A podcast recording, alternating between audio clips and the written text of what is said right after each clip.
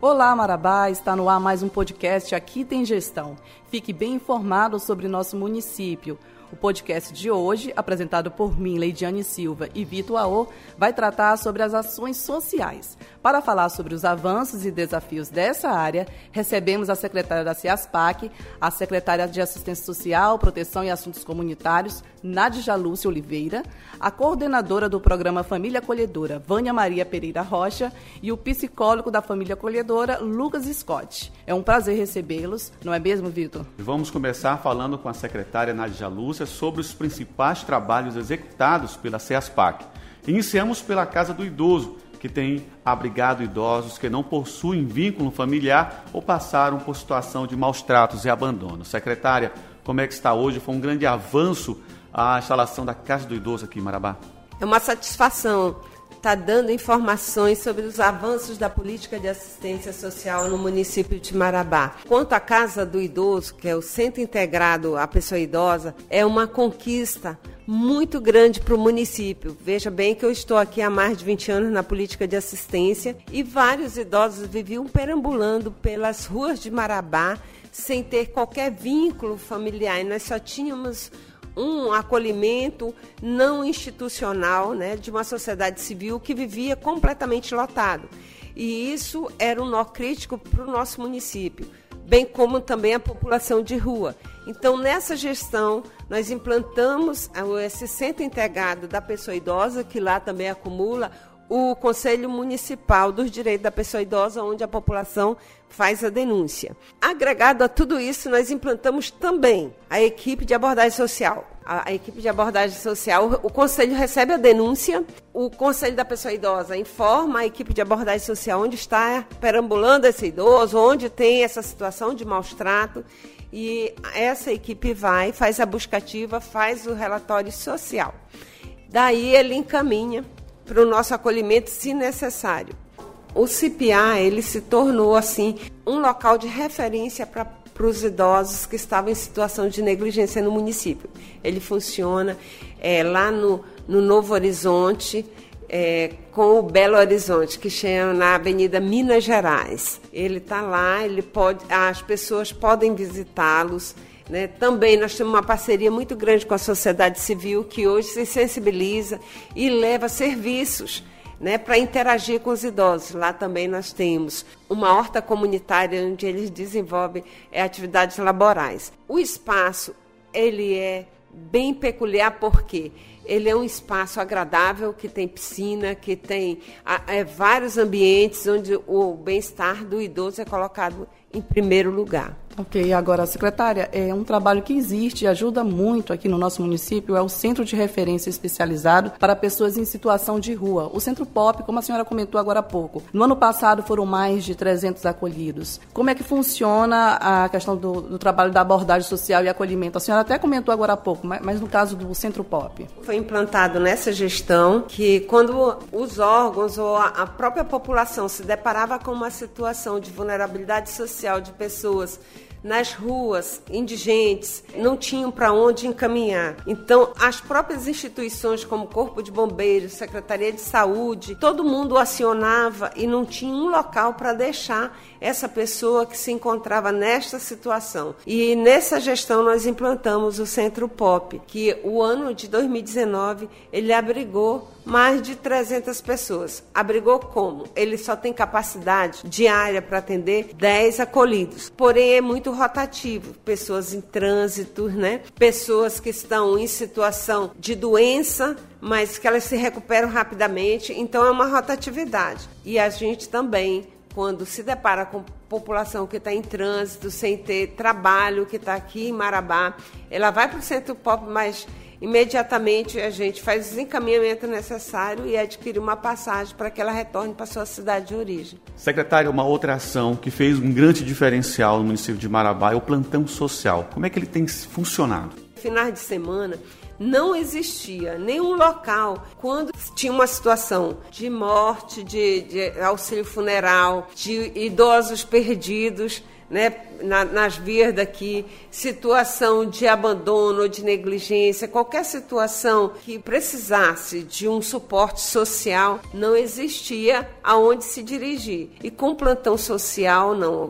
A, a gestão atual ela criou essa equipe e essa equipe trabalha aos finais de semanas né, a partir da sexta-feira à noite até a segunda-feira de manhã e feriados. Agora eu quero deixar claro, agora há pouco teve uma situação né, de um óbito que foi ontem à noite. Durante a semana, nós não temos o plantão. O plantão social é finais de semana e feriados. Hoje teve uma situação atípica, a pessoa faleceu à noite, então nós é, orientamos a procurar o CRAS do território, porque ele está lá para atendê-lo. E aí ele faz os procedimentos e a gente viabiliza o benefício. Mas se a pessoa não for, a equipe não vai até o hospital durante a semana. Agora vamos falar um pouco do programa Família Acolhedora com o psicólogo Lucas Scott. O programa em 2019, Lucas, é, contava com 13 famílias aptas ao acolhimento e 9 crianças acolhidas. Já houve mudanças nesse número e como esse programa tem mudado a vida de crianças e adolescentes em situação de vulnerabilidade social? As mudanças que ocorreram foram devido a alguma, alguns imprevistos que acontecem né, no percurso da vida, como adoecimentos, né, falecimentos de, de alguns parentes da família acolhedora. E a mudança foi de que atualmente temos 15 famílias aptas e 5 acolhidos. E essa, essa mudança que gera nessas crianças, de acordo com os estudos científicos, né, é de um desenvolvimento global dessa criança. É um fator protetivo, assim, porque se assemelha a algo próximo de um lar, né, algo subjetivo, né, não só um espaço, mas quando, mas tem a oportunidade da criança se apropriar daquele espaço, tendo um cuidador de referência e ter um lar, né, onde ela vai ter referência moral, psíquica, emocional, né, espiritual, para poder progredir né, na vida.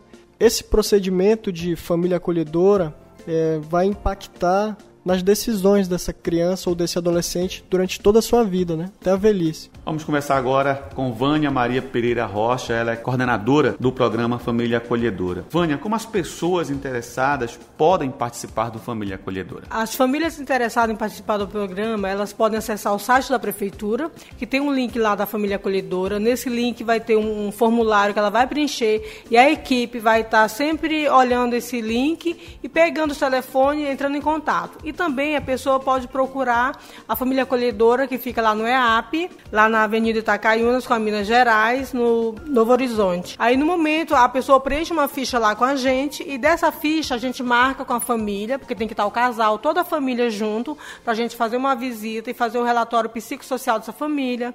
Depois tem todo um processo de documentação, encaminhar para o Ministério Público. E aí a gente vai ver, conforme os atendimentos, se aquela família vai estar apta ou não para ser família acolhedora. Porque nem todo mundo que quer ser família acolhedora está apta a ser. Então, vamos voltar a falar com a Nádia. É, Nádia, agora sobre o CRAS. Né? O CRAS que é porta de entrada para os serviços de assistência. Quais são os serviços oferecidos e quem pode ser beneficiado? O CRAS é a porta de entrada da política de assistência social nos territórios. Em Marabá, nós temos quatro CRAS.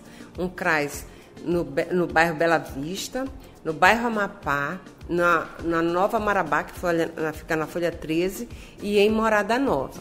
O Morada Nova ele atende da ponte do São Félix para lá toda aquela região e assim a Nova Marabá atende o CRAS da 13, toda a Nova Marabá e mais adjacências e que vai para a região dali da Vila Sororó. Então, nessa peara, aquelas, aqueles PAs todos ali, aquelas vilas são atendidos pelo CRAS da Nova Marabá, para que a população saiba onde procurar. No Bela Vista, ele atende toda essa região ali da Liberdade, Independência, o bairro do aeroporto. E o Amapá atende essa região da Cidade Nova, da Laranjeiras, Novo Planalto, essa região toda daqui do Amapá, toda a região do Rio Preto é atendida por uma equipe volante do CRAS Amapá. Então, o ano passado, nós fizemos mais de 12.560 atendimentos nos CRAs. O CRAS é atender a família de uma forma integral, saber quem, se os filhos estão na escola, se tem o CAD único, se tem alguém precisando do benefício de prestação continuada, se tem um idoso que está sendo negligenciado. Então ele só vai receber o benefício se ele participar do PAIF, que é o Programa de Atenção Integral à Família. Então, secretária, é, seria a próxima pergunta, né? Que é a diferença do CRAS e do CREAS e quais os serviços que ele, ele oferece, inclusive na zona rural.